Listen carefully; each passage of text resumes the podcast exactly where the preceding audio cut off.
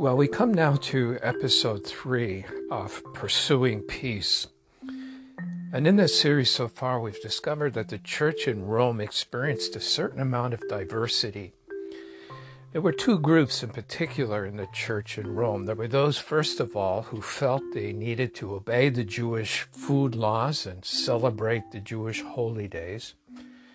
And then there were the other group, there was the other group who felt free to eat anything and considered all days to be the same. These two groups had opposite views. But instead of trying to resolve this issue, the Apostle Paul challenges the believers not to judge or to despise each other. He told them that God accepted people from both sides of this debate. And we see from this that that God's acceptance is not based on our theology or our practice, but God accepts people from various theological perspectives. And, and what his acceptance is based on is the work of the Lord Jesus Christ. And this is what binds us together as brothers and sisters. What he has done on the cross is what unites us. And that work alone is sufficient to make us brothers and sisters in Christ. Now, we don't all look the same, we don't all think the same. But God has accepted and pardoned us through Jesus Christ. And He now is our Lord and our Master. And so this brings Paul to his statement in verse 4, and this is what we will look at in this particular episode. Let me read what Romans chapter 14 and verse 4 says Who are you to pass judgment on the servant of another? It is before his master and his own master that he stands or falls, and he will be upheld for the Lord is able to make him stand. And so in this episode, we'll take the time to dissect this verse and see what Paul has to teach us about living with diversity in the church of our day and about judging one another.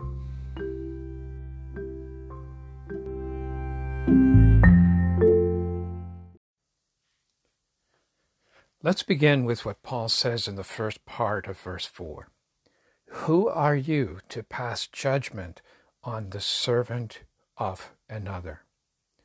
Notice that the individuals in Rome were passing judgment on someone else's servant. Now, in Bible times, servants belong to their master. Imagine that you bought a brand new car that your neighbor takes a particular liking to and he comes over and takes your car for a drive when, whenever he wants without even asking permission. He feels, uh, in fact, he, he tells you that on, on some occasions that you need to wash that car because he's sort of embarrassed to drive around town with it being so dirty. He even gets upset because when he took the car the last time, you didn't leave enough gas in the tank for, for him to get where he was wanting to go. So, at what point do you sit your neighbor down and say, Brother, this is not your car? You cannot treat it like your own. You, you cannot tell me what needs to be washed and when I need to put gas in it. You do not have a right to what belongs to me. And what Paul is saying in verse 4 is this Your brother and sister do not belong to you. They have someone else to whom they are accountable. And you cannot tell someone else's servant how to live their lives. They are accountable to their master alone. A number of years ago, I was going to another country to visit, and I had a phone call and when I answered the phone call, the lady on the other end uh, asked me if it was true that I was going to this particular country. And when I said yes, she said, You know, they kill Christians in that country. In other words, what she was trying to say is this you shouldn't go there because it's too dangerous. But what she failed to understand is that I was going because my heavenly master had asked me to go. and I was accountable to him, and I needed to obey God rather than man. See, our Master, the Lord Jesus alone, has the right to determine the path our life should take.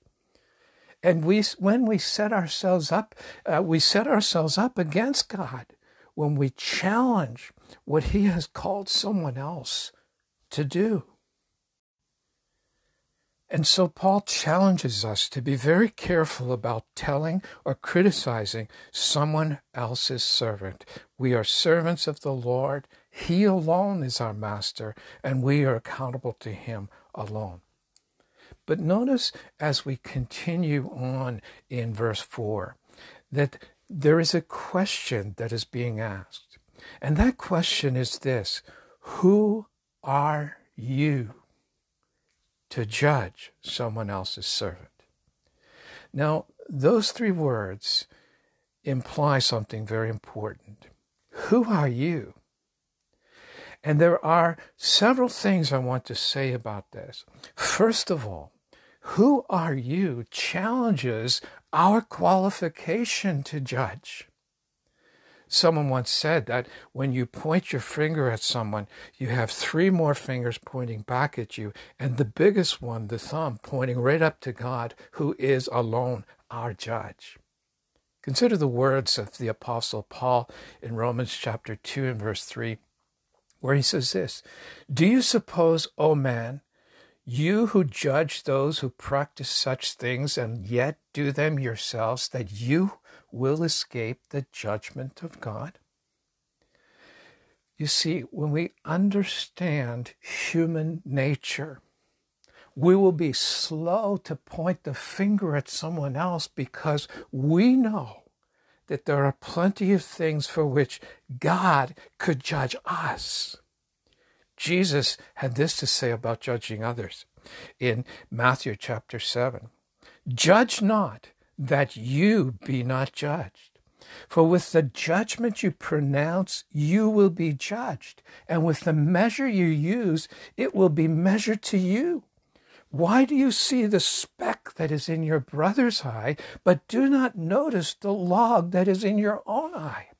Or how can you say to your brother, Let me take the speck out of your eye, when there is a log in your own eye? You hypocrite!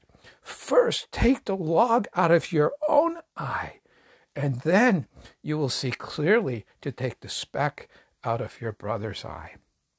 To look on someone else in judgment when we are not perfect ourselves is hypocritical.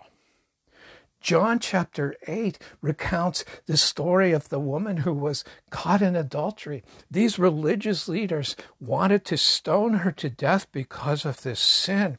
And so they came to Jesus and they asked him what they should do. And as Jesus thought about them and understanding that they were trying to trick him into making an answer to answering the question in a way that they could have a reason to kill him, understanding their intention, Jesus says this I give you permission to stone her with one qualification, and that is that the one who picks up the first stone must be without sin. They had judged her for adultery, but they were guilty of trying to trick Jesus to find a reason to kill him. She was guilty of adultery. They were guilty of attempted murder. They had no right to judge her when their own hearts were so evil. And so the words, Who are you to judge? questions our qualification. But the words, Who are you? not only speak about our qualification, but they also challenge our authority. Consider the words of James in this regard in James chapter 4 and verse 12 when he says this There is only one lawgiver and judge, he who is able to save and to destroy. But who are you to judge your neighbor? while there are times when we are called to make judgments in, in many things in regards to the church and in our lives, we all have to realize that there is only one person who is the final judge in all matters. And in fact, he is the only one worthy to be the judge, for he alone is perfect and without fault or failure. And we are all subject to him. All authority to judge comes from him. He alone has full authority to make a judgment. There's one more thing I want to say about these words, who are you? Not only do they speak about our qualification and our authority, but they also speak to our inability to know the thoughts and intention of the heart. I used to work in coffee shops before I built my office, and I got to see many familiar faces, the regulars who came in and out. And one of these was an older gentleman and his wife. Uh, I would see them fairly regularly in the coffee shop. But uh, on, on, a particular occasion, I noticed that he came in with a, a younger woman. And this became a pattern for a certain amount of time. And I, I, didn't see his wife with him during that time. And I began to wonder if maybe he was seeing another woman. And one day, as this man and this younger woman were sitting there having coffee, I overheard an older man who was passing by, and, and, this older man said this Oh, I see, he said, that you're having coffee with your daughter.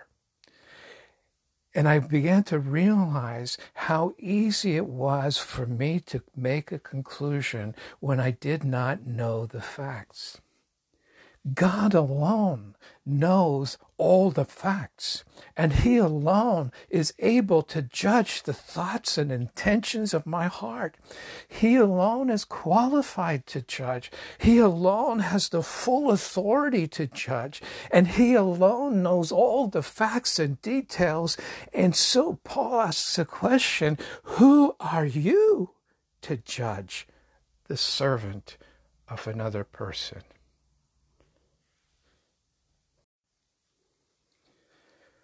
Now, Paul goes on in verse 4 to say this It is before his own master that he stands or falls. It is before his own master that each servant stands or falls. Now, what does Paul mean when he talks about standing before a master? Paul, in general, is speaking here about judgment and accountability. And this individual stands before his own master to give an account and to be judged by his own master for his actions. Now, one day the religious leaders of Jesus' day judged him. In fact, they crucified him on a cross, and, and while judged guilty in a human court, the judge of all declared him to be innocent. And it was only the judgment of his Father that ultimately mattered. Writing to the Corinthians, the Apostle Paul said this But with me, it is a very small thing that I should be judged by you or by any human court. In fact, I do not even judge myself, for I am not aware of anything against myself, but I am not thereby acquitted. It is the Lord who judges me. Therefore, do not pronounce judgment before the time before the Lord comes, who will bring to light the things now hidden in darkness and will disclose the purposes of the heart. Then each one will receive his commendation from God.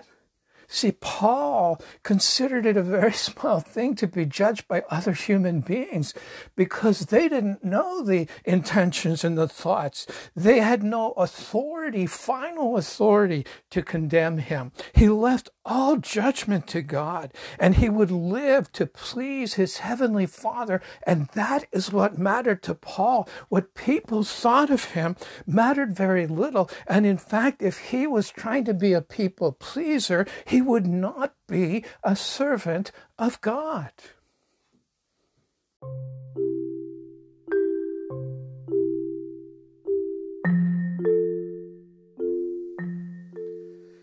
Each of us will one day stand before the Lord God, our only Master. And our Master will hold us accountable to Him for our lives. And as we consider that reality, we ask ourselves the question where does the strength come from to stand firm and to walk in obedience to Him?